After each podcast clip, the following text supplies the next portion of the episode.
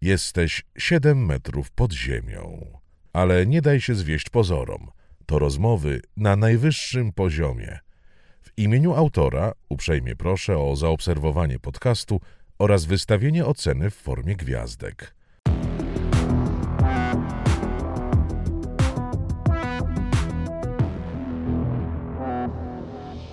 Siedem metrów pod ziemią. Rozmawia Rafał Gębura. E, dzisiaj spotykamy się w ramach kampanii Nic co ludzkie nie jest nam obce. E, to jest kampania Fundacji Avalon, która e, przybliża Polakom świat osób z niepełnosprawnością. Moim dzisiejszym gościem jest Kuba. Kuba jest także jednym z bohaterów tej kampanii. A Kuba jest osobą niesłyszącą, dlatego też dzisiaj jest z nami także tłumacz języka migowego. No to Kuba, na sam początek pytanie o to, jak ja powinienem właściwie do ciebie mówić i o tobie mówić. Osoba głucha, osoba głuchoniema, gdzieś spotkałem się z tym, że tak jest grzeczniej, e, czy być może najlepiej e, osoba niesłysząca? Jeżeli chcesz być neutralny, tak, to możesz powiedzieć niesłyszący. To jest najbardziej neutralny opis sytuacji. Mamy tu osobę, która nie słyszy. Kropka. Drugim słowem, którego użyłeś, głuchoniemy, jego trzeba się pozbyć. Jest ono silnie pejoratywne. Jest używane od wielu lat przez lekarza. My staramy się je usunąć w ogóle ze słownika. Jest bardzo negatywne dla nas. To nie jest nic, to słowo nie oznacza nic dobrego, ponieważ pokazuje, mówi o osobie niemej, czyli no, definicja osoby niemej to osoba, która nie może się komunikować, z której brak komunikacji, brak języka, a my tacy nie jesteśmy. Mamy komunikujemy się, mamy swój język. Po prostu ten język jest inny od twojego. Na przykład jak słyszysz ptaki, które ćwierkają na dworze, to nie wiesz, co do siebie mówią. Albo wieloryby, które też używają e, dźwięków, też ich nie rozumiemy. My używamy po prostu innego języka, innego sposobu komunikowania się, który dla nas jest zupełnie naturalny. Nie jesteśmy niemi. Komunikujemy się, dlatego absolutnie chcemy się tego słowa pozbyć ze słownika. Jeżeli zaś używasz słowa głuchy, jest on jak najbardziej ok, tylko trzeba pamiętać, że trzeba je podzielić na dwa. Jest głuchy pisane z małej litery, jest ok, jest też opisem po prostu. Jest głuchy pisane z dużej litery i to już oznacza osobę przynależną do środowiska i kultury głuchych, która się z tym środowiskiem utożsamia. To bardzo, bardzo wielowarstwowe znaczeniowo słowo i, i osoby, które zajmują się analizą, badaniem nad kulturą i społecznością głuchych, tak, dla nich to rozróżnienie jest bardzo ważne, głuchy z dużej czy z małej. Na co dzień nie jest aż tak istotne. Niesłyszący czy głuchy jest ok. Głuchoniemy absolutnie do wywalenia. Mm, absolutnie wszystko jasne. Um, dlaczego ty, Kuba, tak właściwie nie słyszysz? Jaki jest powód? Jaka jest przyczyna? U mnie jest to genetyczne w moim przypadku należy do czteropokoleniowej głuchej rodziny, czyli moi dziadkowie, moi rodzice, ja, moi kuzyni, kuzynki i przyszłe pokolenia. Następne pokolenie jest już głuche, więc to czteropokoleniowa głucha rodzina, gdzie wszyscy są głusi i to ma absolutnie związek z genetyką.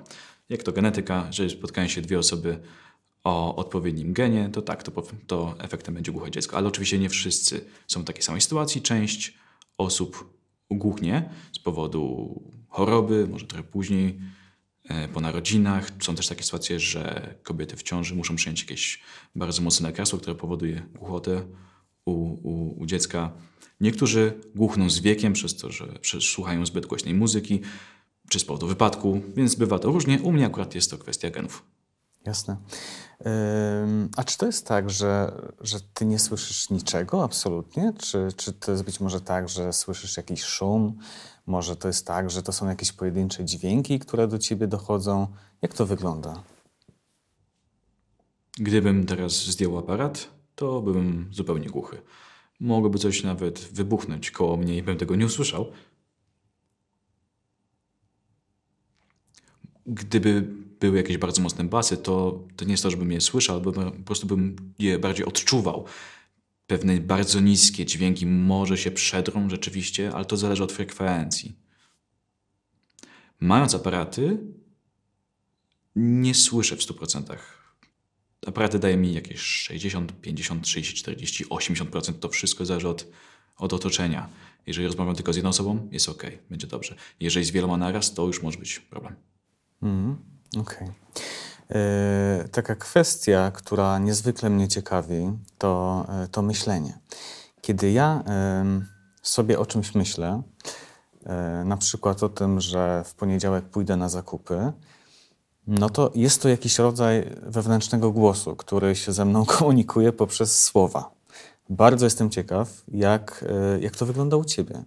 Czy, czy ty myślisz poprzez obrazy, poprzez znaki, e, czy może tak samo jest jakiś głos wewnętrzny, który e, się z tobą komunikuje? Okej, okay, to powiem coś, co będę pewnie często powtarzać, czyli wszystko, co mówię, mówię o sobie. Nie mówię jakby w imieniu wszystkich głuchych. Proszę pamiętajmy o tym. I jeżeli chodzi o mnie, to w moim codziennym życiu to używam to języka fonicznego, mówię i wtedy ten mój wewnętrzny dialog też jest mówiony, jest też foniczny. Ale jeżeli jestem w środowisku głuchych, z innymi głuchymi, jestem w pracy z, z głuchymi, gdzie używam języka migowego cały czas, to wtedy tak rzeczywiście ten mój wewnętrzny głos się przekierowuje bardziej na miganie, na język migowy, ponieważ jak wiadomo, gramatyka języka polskiego, języka mówionego są od siebie zupełnie inne. Jeżeli chcę coś powiedzieć, to najpierw w mojej głowie wyobrażam sobie, jakbym to zamigał, i jak już to wiem, to mogę to wtedy przekazać dalej. Ale znowu, to jestem ja. Rozmawiałem też na ten temat z, z kilkoma innymi głuchymi, co oni o tym myślą, i tak, część w ogóle nie mówi, w ogóle. Ale to też zależy od tego, gdzie się urodzili. Jeżeli urodzili się w suszącej rodzinie i jest było, była tam mowa, nawet jeżeli migają, to jednak ten ich wewnętrzny głos, dialog jest, jest w formie mówionej, ale jeżeli ktoś jest głuchy i urodził się w głuchej rodzinie i na co dzień od zawsze używał migowego, to nie, to wtedy myśli migowym, myśli emocjami. Mm. Myśli sensem tego, co chce przekazać, jaki jest sens tego, co chce powiedzieć, wtedy wszystko się jakoś tak idealnie składa i może to zamigać. Jest tylko jedna rzecz, która wydaje mi się trochę nieprawdopodobna, to znaczy myślenie obrazami. Że pojawia się w umyśle obraz. Nie, z tym się, z tym się nie spotkałem, nie. No niezwykle jest to ciekawe, e, ale wspomniałeś sam e, też chwilę temu o tym, że są sytuacje, w których także mówisz, w sensie takim dźwiękowym, werbalizujesz słowa. E, no to jest zdumiewające. Jak ty nauczyłeś się mówić, wypowiadać słowa, no de facto ich nie słysząc. Jak to jest w ogóle możliwe technicznie?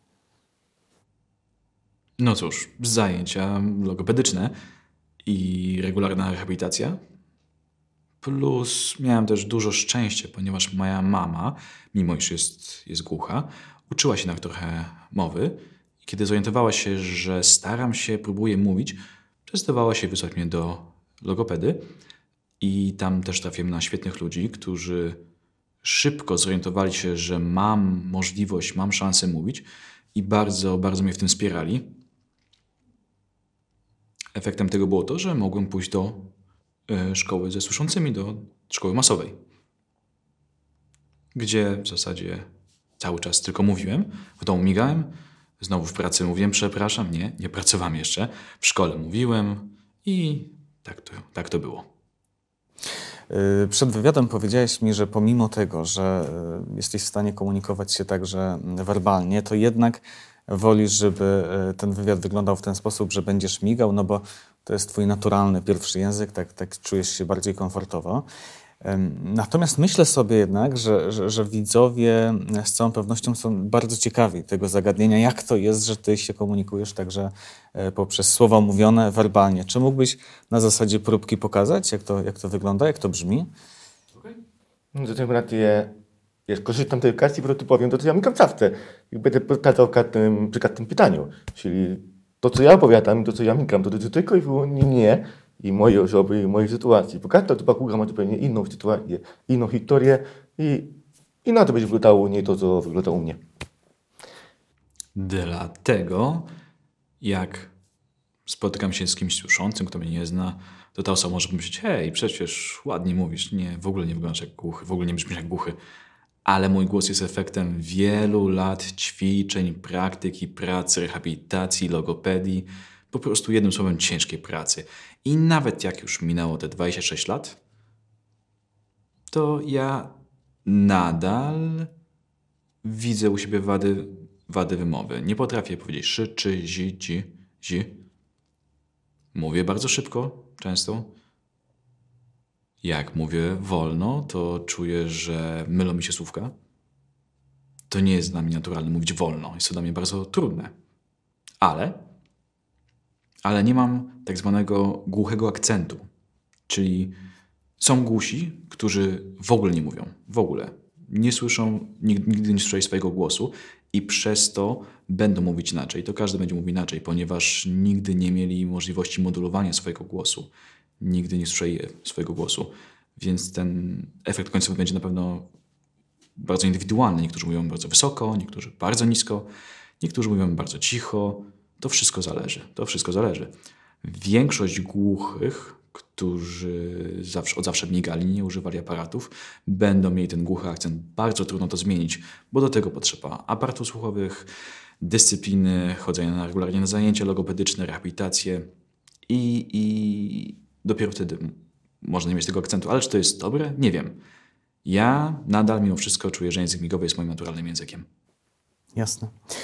Um, myślę sobie, że e, wiele osób, myśląc na przykład o, o osobach e, głuchych, e, albo już na konkretnym przykładzie o tobie, myśli sobie w ten sposób, że no biedny Kuba nie słyszy, pewnie to jest jego codzienne największe zmartwienie. Jak to wygląda w rzeczywistości? Czy ty w ogóle myślisz na co dzień o swojej niepełnosprawności? Czy faktycznie to jest dla ciebie największe zmartwienie, czy czy już czasem po prostu o tym zapominasz? Moje zmartwienia na co dzień są dokładnie takie same jak Twoje. Inflacja, praca, rachunki do zapłacenia i wiele, wiele innych rzeczy. Ale rzeczywiście tak, moja głuchota coś do tego dodaje, dodaje do tego jakiś element. Na przykład, jak idę do lekarza coś załatwić, to przecież muszę się z nim jakoś skomunikować jeżeli spotkam się mm, z moim znajomym albo nieznajomym nawet i chcę się z nim dogadać, to muszę bardzo pilnować, czy wszystko zrozumiem. Jeżeli czegoś nie zrozumiem, to muszę prosić o powtórzenie. Ale sama głuchota per se nie jest dla mnie powodem do zmartwienia. Jest, jest częścią mnie, jest od zawsze częścią mnie. Tak samo jak mógłbym zapytać się ciebie, czy martwisz się o kolor swoich oczu, włosów. Tak samo ja nie, nie myślę o tym. To jest po prostu część mnie. Mm. Wspomniałeś o tej przykładowej wizycie u lekarza. No właśnie, jak wyglądają takie, takie sytuacje, takie codzienne? Wyjście do apteki, do warzywniaka. Jak ty sobie radzisz w tych sytuacjach? Czy to jest y, za każdym razem jakiś kłopot dla ciebie, jakieś wyzwanie, żeby załatwić tę sprawę? E, czy już bułka z masłem dzisiaj? Powtarzając moje ulubione zdanie, jeżeli chodzi o mnie, to dzięki temu, że potrafię mówić, tak, mam na pewno mniej problemów, ale to nie znaczy, że moje życie jest zupełnie bezproblemowe. Jeżeli spotykam się z osobą w dzień, który może akurat mam trochę gorszy dzień, trochę mniej wyraźnie mówię i ta osoba się sfrustruje z tego powodu, że ojej, nie, nie rozumiem co mówisz, jakiś, zagra, jakiś obcokrajowiec przyjechał i mimo tego, że ja chcę się skomunikować, chcę się dogadać, od razu jest tutaj na straconie pozycji, więc no, wyciągam telefon, piszę na telefonie albo używam gestów. I potem może być u lekarza, w urzędzie. Są super dni, kiedy się świetnie dogaduję, gdzie wszystko mi idzie od razu dobrze, a są takie dni, gdzie jednak spotykam się z jakąś ścianą, gdzie mam jakiś gorszy dzień, jeżeli chodzi o mowę, albo spotykam osobę, która nie chce się skomunikować i wtedy jest trochę gorzej. Mogę załatwić tłumacza, wtedy jest wygodniej, ale oczywiście to powoduje dodatkowe problemy logistyczne, planowe, muszę dużo wcześniej zaplanować. Nie, jest, nie może być tak, nie jest tak, że po prostu pójdę z marszu do urzędu i będzie tłumacz i wszystko będzie super. Nie, to jest, to wymaga planowania, logistyki. Czyli mam gorsze dni, czasem się zdarzają, ale u osób głuchych, które używają tylko migowego, te dni są prawie ciągle. W urzędach, u lekarza, jeżeli spotykają słyszącego, który jest otwarty na tę komunikację, chce się dogadać, super, uda się. Są i inne sposoby na komunikowanie się niż tylko mowa czy miganie. Można na kartce to zrobić albo używając gestykulacji. Ale jeżeli spotkają urzędnika, który jest zamknięty, który nie chce pisać albo pisze bardzo zawkowo, no to wtedy jest gorzej, bo dużo informacji po prostu im umyka. A czy miewasz takie sytuacje w życiu, gdzie myślisz sobie, no nie no, znowu muszę się natłumaczyć, znowu muszę zadbać o tę logistykę, e, tyle tych wyzwań i w konsekwencji odpuszczasz? E, czy jednak masz w sobie na tyle dużo tej determinacji, że za każdym razem konsekwentnie e, idziesz do przodu i realizujesz swoje cele, pomysły i zamiary?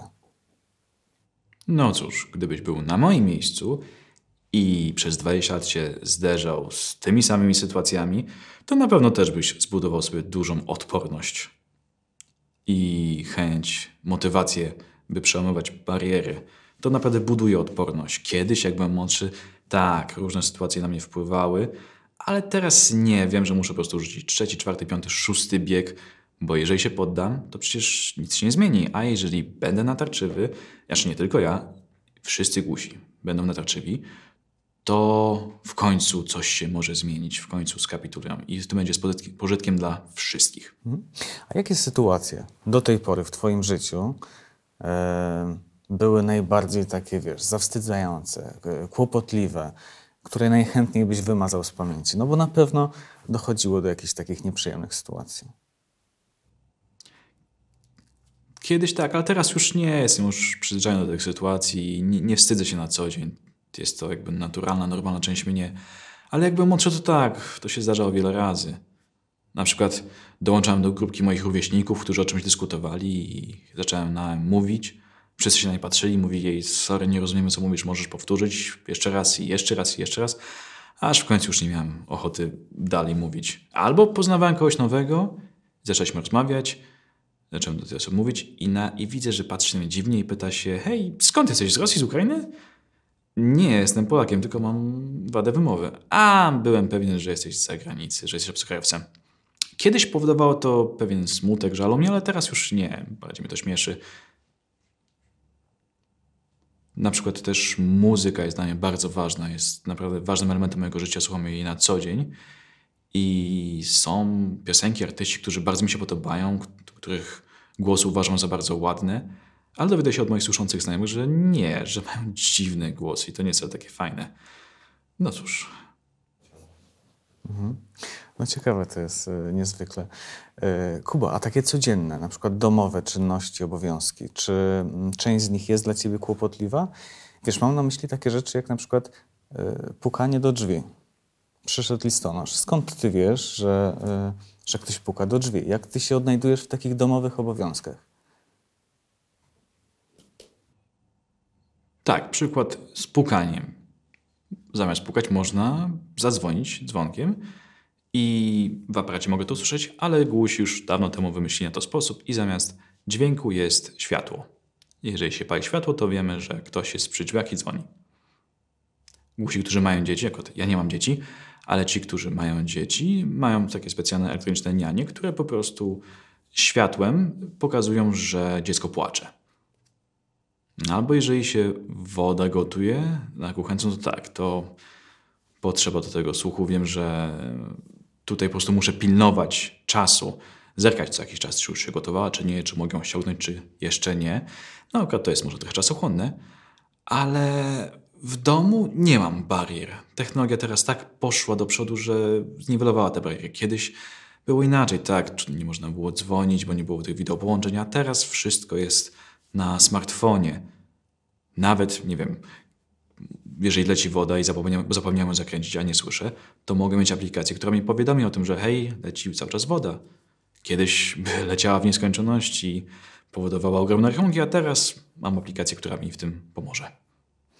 Czyli technologia zdecydowanie, zdecydowanie pomaga. Chwilę temu pytałem Cię o to, jak, jak Ty odnajdujesz się w takich sytuacjach społecznych, gdzie musisz tłumaczyć um, osobom, że, że nie słyszysz. A chciałbym Cię jeszcze dopytać o to, jak, jak te osoby trzecie e, się odnajdują w tej sytuacji.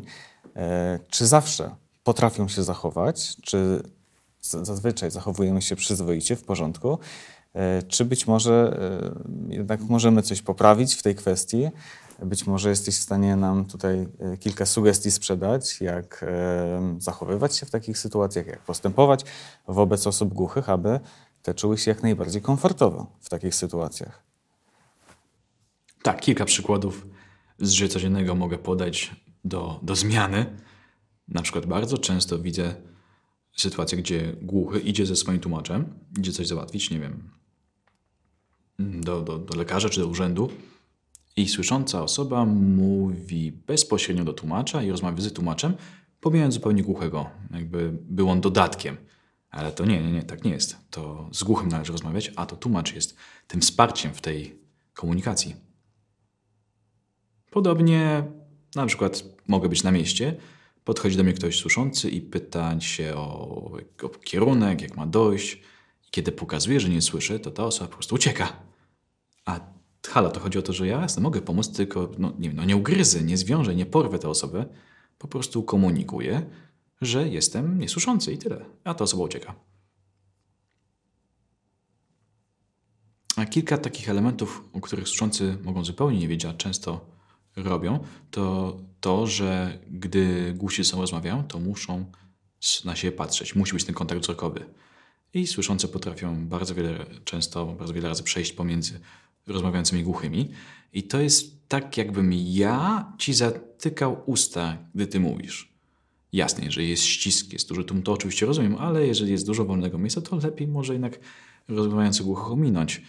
Więc, więc proszę pamiętajmy, że głusi, jak ze sobą rozmawiają, to muszą na siebie patrzeć, więc nie przerywajmy im, jeżeli nie musimy. E, Kuba, a jak często, powiedz, czujesz się no, w jakiś sposób wyobcowany, e, może nawet dyskryminowany e, przez społeczeństwo? E, I niezależnie od tego, jak często czy, czy jak rzadko, powiedz, e, jakiego rodzaju są to sytuacje, jeśli już do nich dochodzi? Tak, teraz mm, jestem już odporniony. Moja, w cudzysłowie, moja skóra naprawdę jest już twarda na to, ale w okresie szkolnym, gimnazjalnym, no kiedyś, jak za moich czasów jeszcze było gimnazjum, w okresie podstawówki były sytuacje, gdzie widziałem, że moi znajomi, moja, moja ekipa, kiedy do nich przychodziłem, o czymś tam rozmawiali żywo, ja się dołączam i trochę nie rozumiałem, co się dzieje i próbowałem się dopytać, hej, o co chodzi? To po prostu mnie zbywali typowym nieważne. Albo nawet gdzie widzieli, że jestem, mówili do siebie i, jak, i nagle zaczęli, mówić, zaczęli ściszać głos, zaczęli mówić szeptem, bo wiedzieli, że wtedy ja tego nie usłyszę zupełnie. A kiedy się dopytywałem, to po prostu znowu było to nieważne. I, I, tak samo jak po, po, po studiach zacząłem szukać pracy, wysyłam swoje CV w różne miejsca i informowałem, że jestem niesłyszący. Dostawałem równe zero odpowiedzi. Ale jak usunąłem tę jedną informację, pisałem tylko o moim doświadczeniu, dostawałem multum odpowiedzi. O, ale super, masz tyle doświadczenia i to, i tamto. Później mówiłem, że okej, okay, jestem głuchy. Cisza. Okej, okay, odezwę się później. Albo ej, spoko, nie ma problemu. Koniec kontaktu. Ta jedna informacja powodowała, że jestem, robiła ze mnie obywatela drugiej kategorii. No ale cóż, z czasem się i na to odporniłem jeżeli mam szansę coś zrobić, gdzieś się dostać, coś zmienić, to robię to, bo mam nadzieję, że te następne pokolenia zobaczą to i też będą walczyły i nie będą się tym przejmować, bo wiadomo, czasy się zmieniają i po prostu trzeba się na to uodpornić i dalej robić swoje. Mm. Na podstawie tego, co mówisz, to ja sobie w międzyczasie wyciągam taki wniosek, że no my się chyba boimy osób niesłyszących. Boimy się dlatego, że nie znamy e, waszego świata, nie znamy waszych problemów i, i, i tak dalej. I e, stąd być może wynika jakaś taka niepewność, e, obawy. Więc no, bardzo Ci dziękuję, że zgodziłeś się dzisiaj właśnie na ten temat porozmawiać, no bo wierzę w to, że taka, taka rozmowa jednak jakoś oswaja nasze, nasze światy. Ale przechodząc do, e, przechodząc do kolejnego pytania, chcę zapytać Cię o to, czym zajmujesz się zawodowo. Chwilę temu powiedziałeś, że to nie, nie fakt, że nie słyszysz, jest Twoim e, głównym zmartwieniem na co dzień, tylko podobnie jak w przypadku innych osób, takie rzeczy jak e, inflacja, praca, rachunki do zapłacenia i tak dalej. Więc pytanie o Twoją pracę. Czym Ty się zajmujesz? W jaki sposób zarabiasz na życie? Moim zawodem wyuczonym jest programista. I zajmuję się stronami internetowymi, aplikacjami, piszę skrypty, grafiką się też zajmuję. Tak ogólnie dział IT to moja specjalizacja. Ale jako, że od, od bardzo dawna, jak byłem jeszcze dzieckiem trochę pomagałem rodzicom w tłumaczeniu, to w wieku dorosłym też się zacząłem tym zajmować zawodowo. Od razu podkreślam, że nie tłumaczę ze słuchu, bo bez aparatu bym nie dał rady. Tłumaczę teksty pisane z promptera albo pomiędzy głuchym, a nie wiem, lekarzem, urzędnikiem. Chodzi o taką bezpośrednią komunikację. W tym sobie daję radę. Gdybym jednak miał tłumaczyć konferencje, dyskusje, wykłady, to już nie. To już bym sobie nie poradził. Więc to są dwa moje zawody. A czy kiedy byłeś e, młodym chłopakiem, nastolatkiem, czy miałeś jakieś takie myślenie, obawy, że może ja będę miał kłopot z tym, żeby znaleźć fajną pracę? Czy przeciwnie, wiedziałeś, że bez problemu sobie poradzisz, bo jest tyle zawodów, które dają ci e, możliwość e, pracowania, że, że z łatwością znajdziesz e, wymarzoną pracę. Jakie miałeś podejście? Wątpliwości tak były zawsze, ale na szczęście mam bardzo dobry system wsparcia. Ludzi wokół mnie, którzy zawsze mówili, że dasz radę, jeżeli coś się nie da, no to wymyślimy jakiś inny sposób. I ja to chłonąłem. Dużo osób od razu mi mówiło, że tak, warto iść na studia, musisz iść na studia. W Polsce bardzo mało głuchych idzie na studia. Myślę, że to są liczby poniżej 7-8, no może nawet 2%. Dlatego wiedziałem, że jak pójdę na studia, to wszyscy wokół no, będą pewnie zdziwieni, nie będą wiedzieli, jak się zachować. Uczelnia będzie miała problem, żeby się do mnie dostosować. Dlatego nie, postanowiłem, że jednak pójdę na studia. Tylko miałem wątpliwości odnośnie kierunku studiów. Bo od małego, od zawsze pasjonowałem się historią, archeologią i w ogóle taką analizą historyczną, starymi dziejami, ale wiedziałem, że pójdę na ten kierunek, to będę potrzebować komunikacji na najwyższym poziomie. Spotkania, wykłady, zajęcia przeróżne, wyjazdy za granicę. A drugą moją pasją była, jest informatyka. I tu wiedziałem, że w zasadzie to będę siedział przy komputerze, nie wymaga to zbyt dużo rozmów. Więc tu były moje wątpliwości. Musiałem wy, wy, wybrać to, co bardziej może mi pasuje i nie żałuję wyboru. To bardzo fajna praca, bardzo to lubię. Ale tak, wątpliwości były. Wątpliwości zawsze będą. Nawet teraz, jeżeli mam się zmierzyć z czymś nowym, też mam wątpliwości. Czy po pierwsze, czy dam radę? Po drugie, jeżeli napotkam problemy, to jakie? I trzecie, czy jestem na to gotowy? I dopiero wtedy, po tym, jak to przeanalizuję, podejmuję decyzję. Hmm. Yy, powiedziałeś, to było zaskakujące, że no jednak niewiele osób niesłyszących decyduje się na to, żeby, żeby pójść na studia. Dla mnie też zaskoczeniem było to, że nie wszystkie osoby niesłyszące znają język polski.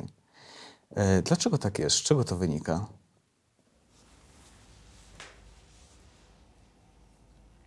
Język polski i polski język migowy są dla siebie nawzajem językami obcymi.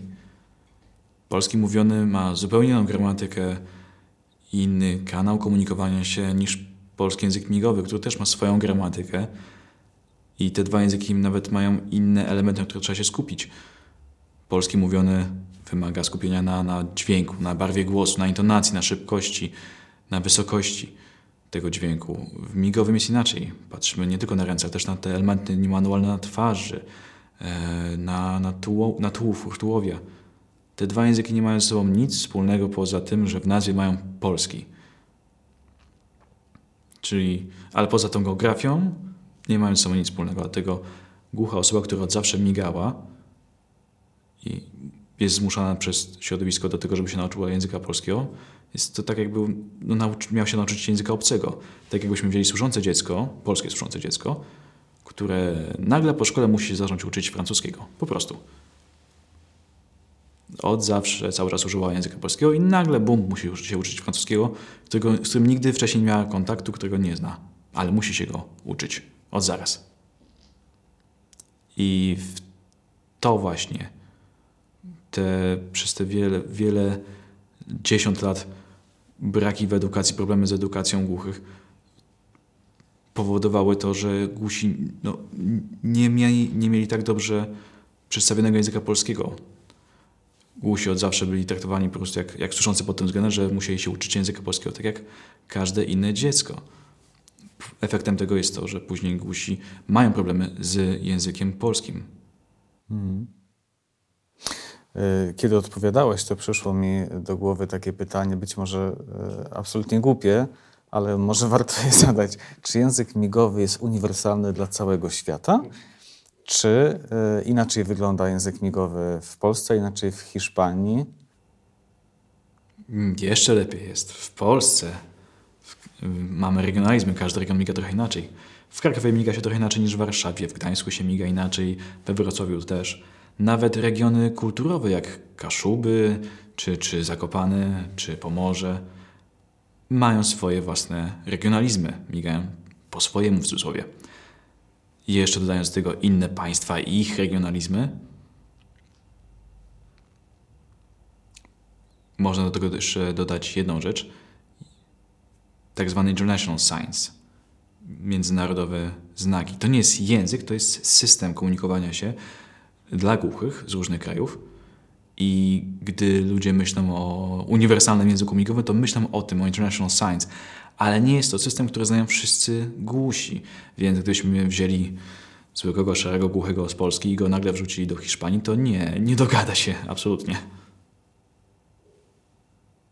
Ale, ale co ciekawe, może tutaj jeszcze dodam coś od siebie, są rodziny językowe, tak jak mamy polski i czeski, i na przykład rozumiemy niektóre słówka z języka rosyjskiego, to tak samo jest z językiem migowym. Są rodziny językowe. Pamiętam, jak spotkałem się z głuchymi z Bułgarii i zaczęli migać i wyłapałem bardzo podobne słówka, bardzo podobne znaki do naszego.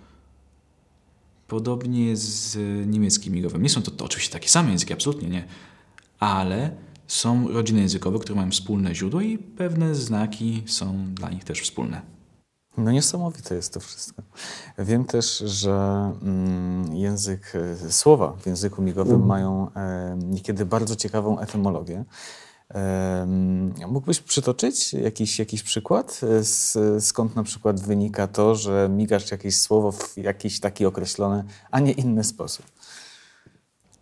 Jeżeli chodzi o etymologię, to niestety nie jestem w niej zbyt biegły, ale tak, masz rację, to bardzo ciekawe są, są różne źródła powstawania znaków w języku migowym.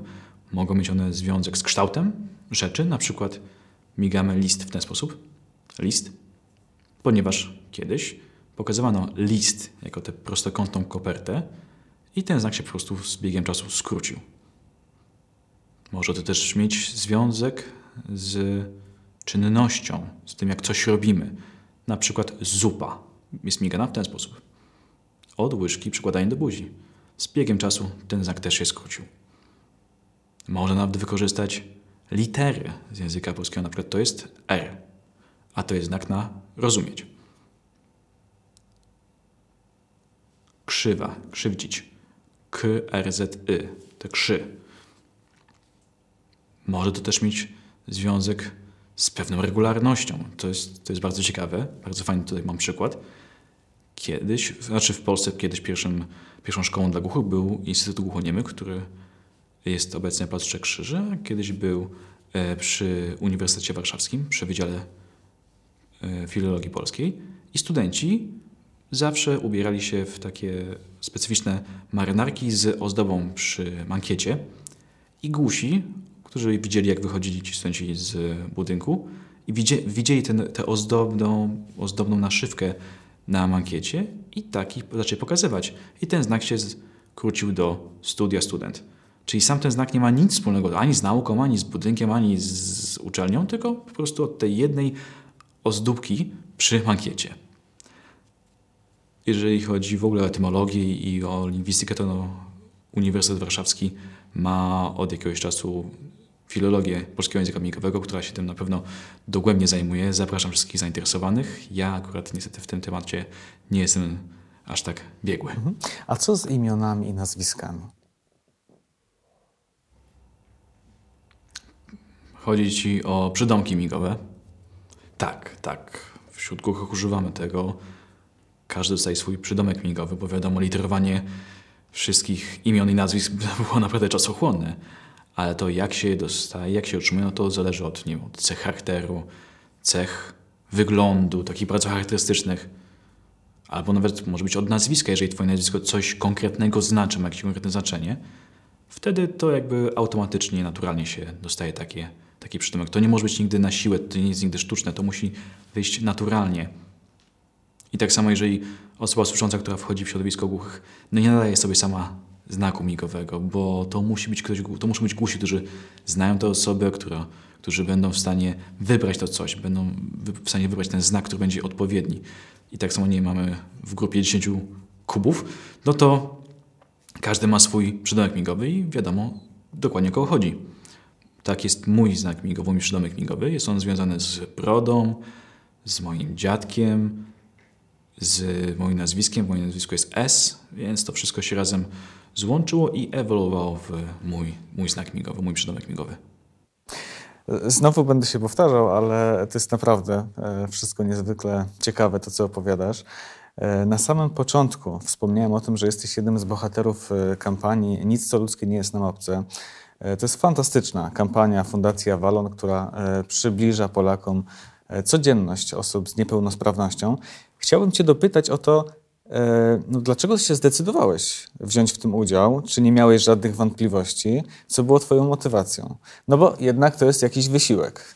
Trzeba przychodzić na wywiady, opowiadać. Dla mnie akurat to nie było problemem, takie pokazanie siebie. Od zawsze jestem osobą otwartą, chętnie uczestniczę w różnych wydarzeniach, nie boję się, nie mam tremy przed kamerą, absolutnie chętnie, chętnie występuję. I też warto było to pokazać, ponieważ Fundacja Avalon, jak też i inne fundacje, które zajmują się aktywizacją, czy kulturą, czy po prostu przełożą tematyką związaną z osobami z niepełnosprawnością, nie dają tak wielu szans. To są zawsze jakieś pojedyncze rzeczy, wydarzenia, gdzie guci mogą się pokazać, więc jeżeli taką jedną szansę zmarnujemy, odpuścimy sobie, to więcej się nie pojawi, bo nie było reakcji z naszej strony, więc warto te pojedyncze szanse łapać, żeby było ich potem więcej. I w czasach, kiedy już będzie ich na tyle dużo, będzie można już być bardziej wybrednym. Chciałem pokazać, że jesteśmy zainteresowani, że skorzystamy z tej szansy. I mam nadzieję, że to zaowocuje też w przyszłości. Dla mnie to była okazja, żeby pokazać siebie od strony ak aktorskiej, to moją rolą, moja rola bardzo mi się spodobała i chętnie, chętnie wziąłem w tym udział. No właśnie, bo mówisz w tej chwili o spocie e, telewizyjnym, w którym wystąpiłeś. No może właśnie opowiedz w kilku zdaniach, co to jest za rola, na czym polega e, i na ile ona ma związek z takim prawdziwym życiem. Spot, w którym biorę udział, pokazuje różne sytuacje E, z życia osób z niepełnosprawnościami. Mój segment mówi, pokazuje kłótnię moją i mojej partnerki. Ona jest służąca, ja jestem głuchy. Ona do mnie miga, ja do niej migam, są emocje, jest kłótnia. I ja chcę ją przerwać, więc wyrzucam aparat i wychodzę z pomieszczenia. Potem spotykamy się i wybaczamy sobie i wszystko jest ok. Ale to, to, ten, ten frame właśnie z pokazaniem, że wyrzucam aparat. W prawdziwym życiu wystarczyłoby tylko spojrzeć w drugą stronę i już to by zerwało komunikację, już by spowodowało jeszcze większe napięcie, emocje, bo te przerwanie komunikacji to po prostu no, no, jest bardzo mocne, byłoby bardzo mocne. Dodając do tego jeszcze zdjęcie, wyrzucenie aparatu, ojej, to by się naprawdę mogło skończyć ogromną, ogromną awanturą. Tak, kłótnie głuchych wyglądają z zewnątrz dla niewiedzących ludzi, którzy nie znają migowego, jak awantury, bo jest ta mocna mimika, jest ten ruch ciała, ta ekspresja, emocje, te ręce są tak wyraziste i jeszcze plus te naturalne dźwięki, które się wydobywają z człowieka, z gardła. No wygląda jak awantura i były sytuacje, gdzie kłóciłem się z kimś i widziałem, jak służący się na nas patrzą, więc mówię, no musimy, musimy teraz przerwać tę rozmowę, musimy po prostu no, normalnie rozmawiać, bo ludzie się patrzą, ale tak, to zdjęcie aparatu, wrzucenie go jest naprawdę bardzo mocne. to już, to już jest po prostu zamknięta komunikacja i koniec. Budujemy ścianę między sobą takim, takim gestem. To jest fakt. Kłótnia w języku migowym jest niezwykle widowiskowa. Jeśli ktoś chce zobaczyć, jak, jak wygląda, to zalinkujemy w opisie e, spot, e, w którym Kuba bierze udział. Będzie można się przekonać na własne oczy. Kuba, niezwykle Ci dziękuję za to spotkanie. Bardzo dziękuję. Ja bym tylko chciał jeszcze dodać, że ten spot jest bardzo ważny. Pokazuje nas głuchych i pokazuje ten aparat, że wtedy, e, tak to ja go zrzucam. Chodzi o to, że na ulicy osoby na wózku inwalidzkim są widoczne. Osoby niewidome też są widoczne dzięki na przykład białej lasce. Osoby z zespołem Downa też są widoczne, ale głuchego jak miesz na ulicy i nie nosi aparatu, to nawet się nie zorientujesz, że, że go minąłeś. Dlatego dla nas, dla, my głusi jesteśmy taką niewidoczną, niewidzialną, niewidoczną niepełnosprawnością. Więc pomysły i działanie Fundacji Avalon są bardzo fajne i musimy z nich korzystać, żeby po prostu pokazać wszystkim, że hej, jesteśmy tutaj. Także jestem za to bardzo wdzięczny. To prawda, nigdy też właściwie tak o tym nie pomyślałem. Tym bardziej podziękowania dla Fundacji Avalon. Dzięki wielkie. Bardzo dziękuję.